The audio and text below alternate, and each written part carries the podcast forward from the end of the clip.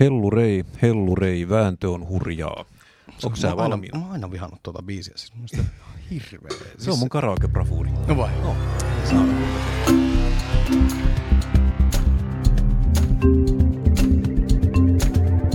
Mitä saa, mitä tilaa.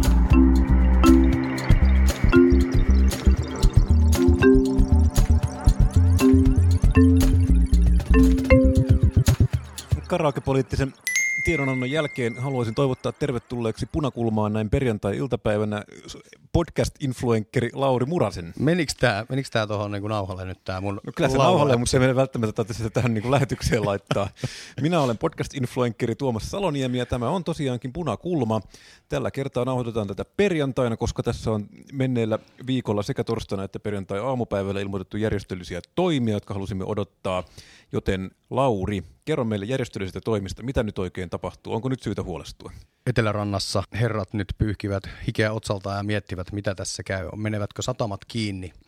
Niin siellä voida, voidaan nyt huokaista helpotuksesta. Satamat eivät ole menossa kiinni, mutta sen sijaan erilaisia tällaisia pistemäisiä ja isompia ja pienempiä temppujahan on tulossa. Eli Tuomas nyt viittasi järjestöllisillä toimilla siihen, että SAK, jossa olen itse töissä, SAK ilmoitti eilen, että sen jäsenliitot, kuten vaikkapa palvelualueen PAM tai Teollisuusliitto tai JHL, ää, aikovat järjestää tällaisia erilaisia mielenilmaisuja työpaikoilla, Joo. Jolla halutaan kiinnittää huomiota näihin hallituksen työntekijää kyykyttäviin rajuihin työelämäheikennyksiin. Kyllä.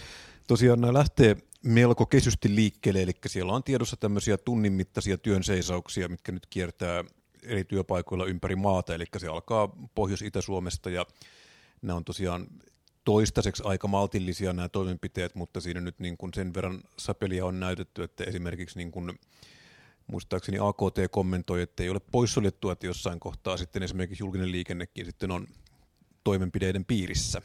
Joo, kyllä. Siis mitään toimenpiteitä ei ole suljettu pois, mutta tässä ensisijaisesti tällä hetkellähän on vaan tarkoitus se, että ää, kun hallitus aloitti tuossa kesäkuussa, niin keskustelu Suomessa on tietysti ihan syystäkin pyörinyt hyvin paljon tämän hallitus, hallituksen ministereiden kelpoisuudessa, rasismissa ja niin poispäin, niin vähemmälle huomiolle on julkisessa keskustelussa jäänyt, että minkälaisia työelämäheikennyksiä tai sosiaaliturvaheikennyksiä hallitus tässä ajaa niin sanotusti kuin käärmettä pyssyyn. Kyllä. Ja tavoitteena on tosiaan kiinnittää huomiota, julkinen keskustelu ja julkinen huomio näihin varsin dramaattisiin ää, rajo- rajuihin toimenpiteisiin, mi- mihin hal- hallitus on tällä hetkellä, ää, mitä kohti hallitus on tällä hetkellä. Joo. kulkemassa.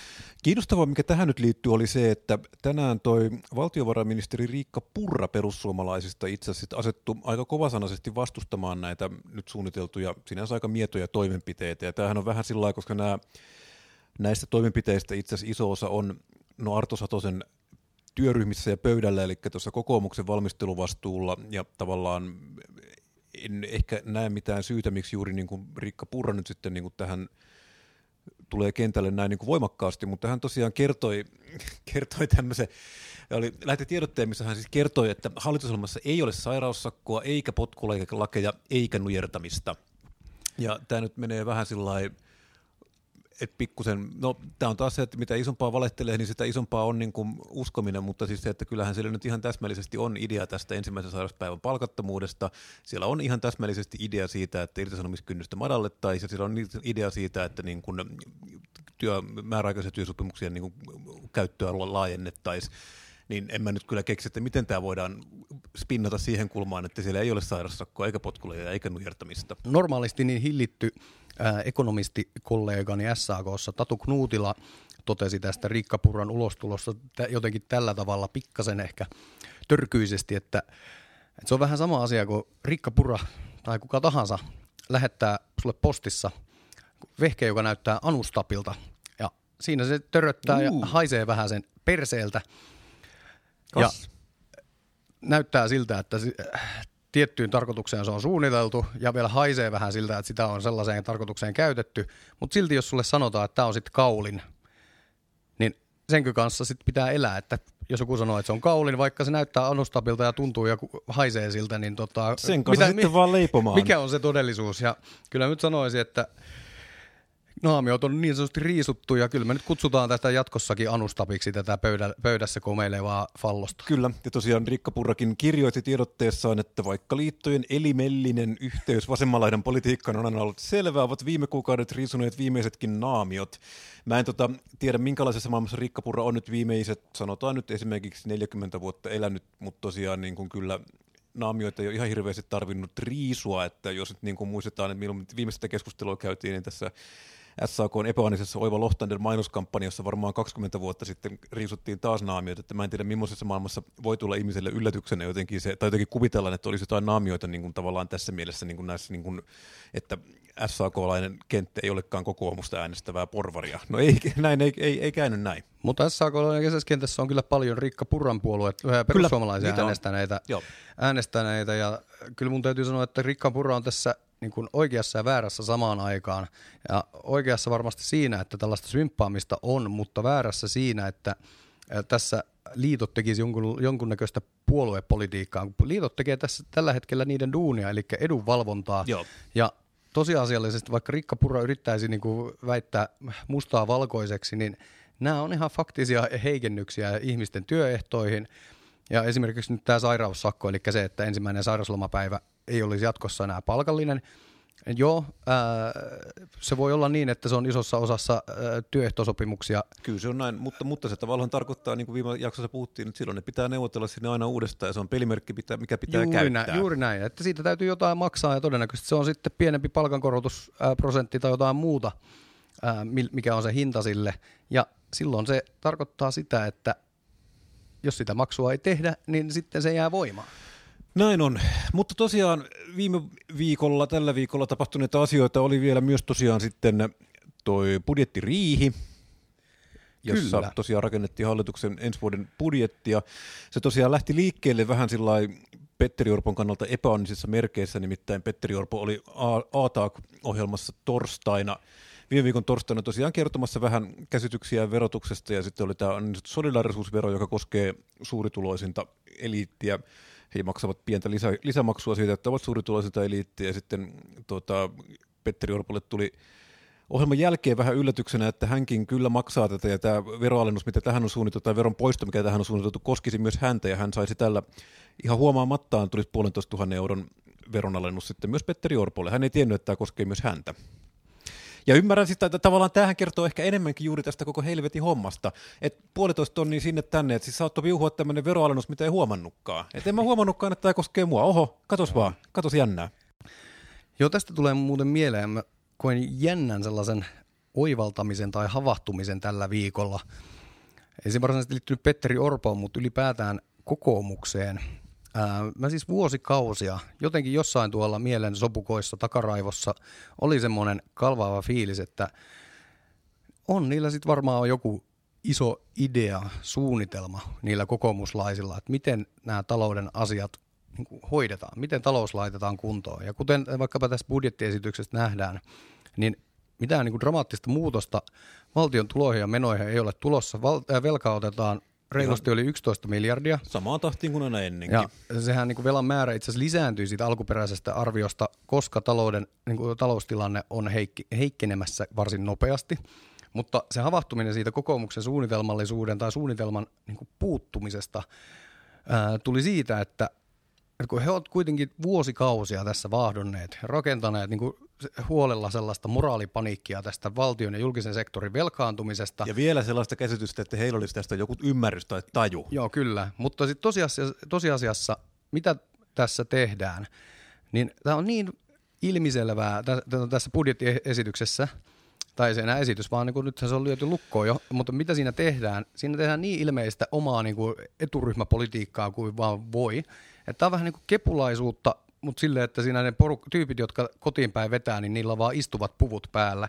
Ja hallituksen näissä talouspoliittisissa esityksissä niin isoin osa asioista on siis tulonsiirtoja, vaikka tämä solidarisuusveron poisto, tulonsiirtoja isotulosille kokoomusta äänestäville, pois ää, niin, sanotusti, niin sanotusti pie, ää, tota, pienituloiselta ja muulta paskasakilta, jotka ei kokoomusta äänestä, että siellä tulee va- valtavia leikkauksia sosiaaliturvaan. Kokoomusta muutenkaan äänestäisi, niin heiltä voi ottaa. Ja tosiaan siis se on se, mikä mua niin kuin moraalisesti tässä niin kuin, ihan suorastaan vituttaa on siis juuri tämä, että tässä on nyt niin pistetty tämmöiseen valtiotalouden tervehdyttämisen nimissä on laitettu sit niin kuin oikeasti kaikista semmoinen sakki, millä menee kaikista huonoiten tässä maassa, niin ne on laitettu nyt sit niin kuin maksamaan Petteri Orpo veroalennukset. Petteri Orpo saa puolentoista tonnin veroalennukset tästä. Mutta valtion velkaantuminen ei ole hidastumassa. Ei, se, ei siis valtion velkaantuminen on ihan samalla trajektorilla kuin aina ennenkin, mutta tämä tulojako täällä, niin kuin se miten rahat jaetaan täällä niin kuin budjetin sisällä, niin se muuttuu. Ja se muuttuu tosiaan niin kuin ennen, erityisen, erityisen paljon sillä tavalla, että se suosii niin kuin hyvätuloisia keski, keskituloisia, tai keskituloiset on hyvätuloisia tämmöisiä niin kuin mun kaltaisia ihmisiä, jotka niin kuin tosiaan, että kyllä mä en, tosiaan, en mä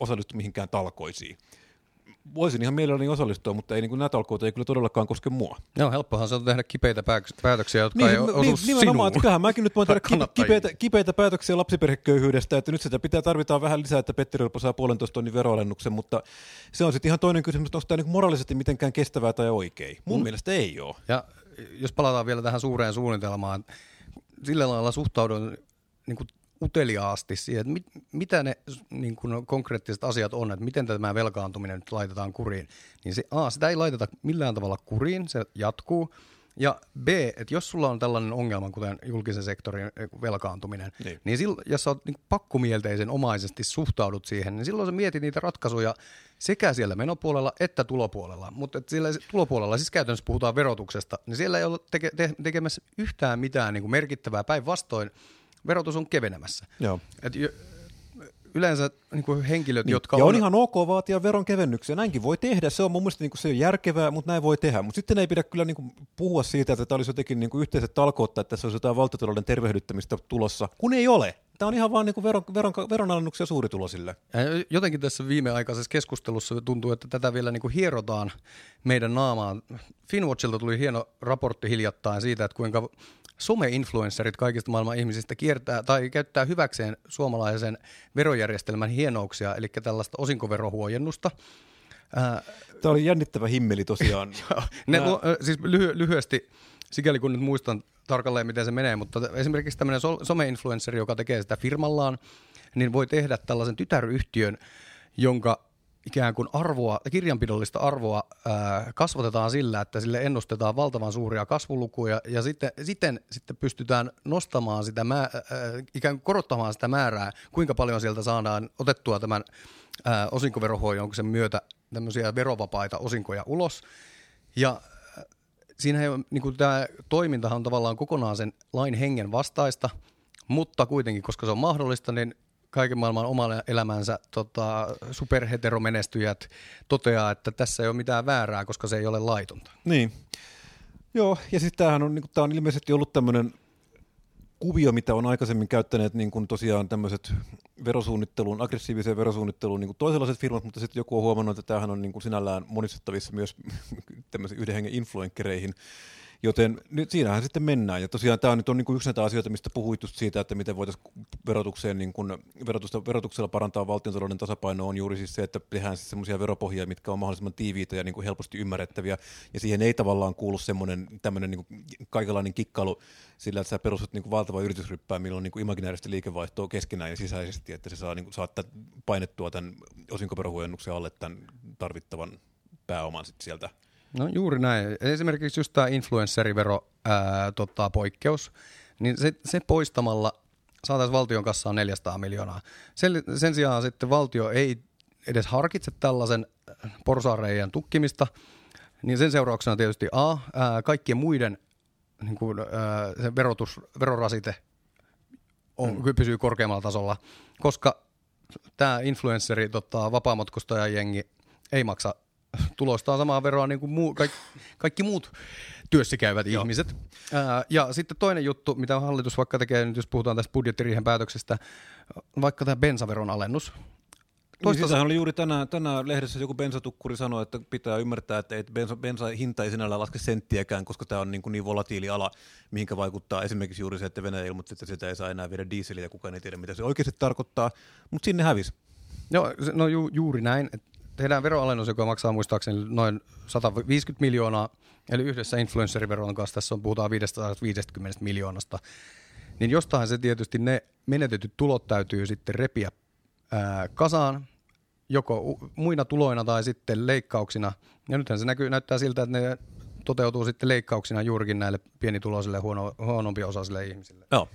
No sitten vielä, vielä tosiaan, jos käydään vähän läpi näitä budjettiriihen päätöksiä, niin yksityislääkäreiden kelakorvauksia nostettiin taas sadalla miljoonalla. Eli se korvaus, jos tällä hetkellä ihminen käy yksityisellä lääkärillä, niin Kela maksaa siitä vähän tapauksesta riippuen niin kuin muutaman euron siihen päälle. Siis puhutaan niin kuin luokasta 820 euroa, mikä tulee siihen yksityislääkärin niin kuin listahinnan päälle, mikä on vähän alasta riippuen, sekin voi olla sitten, se on semmoista varmaan 150-200, minkä yksityislääkärikäynti maksaa.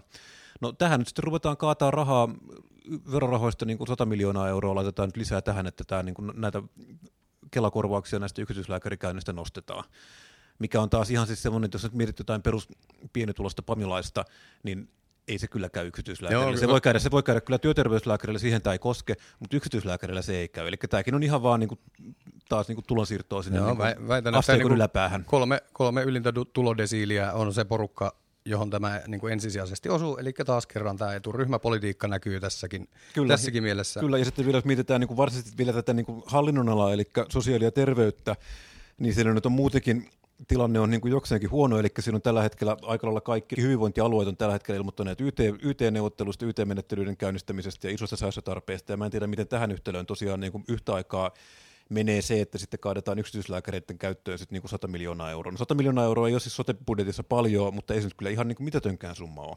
No, niin kuin, no jotenkin tässä nyt toistuu tämä, tämä tarina, että niin kuin suunnitelma on, mutta suunnitelma on palvella omia äänestäjiä. Ja mun mielestä tämä niin kuin oivaltaminen ymmärtäminen, se oli mulle oikeasti niin kuin iso henkilökohtainen niin kuin aha-elämys. Mutta mennään vielä niin kuin, tuohon budjettiin sen verran.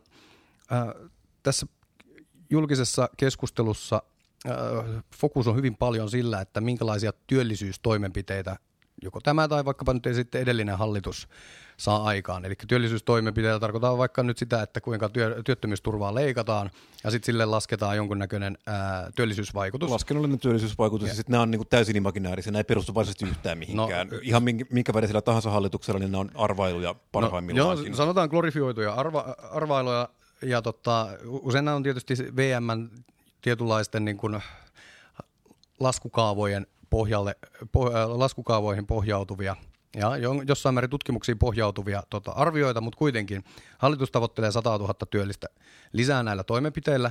Mutta sitten jos katsoo samaan aikaan ikkunasta ulos, mitä tapahtuu, niin esimerkiksi nyt tosiaan rakennusala, mistä on viime aikoina puhuttu paljon, että se, mm. suke, se on niin finanssikriisin kaltaisessa ö, vapaapudotuksessa.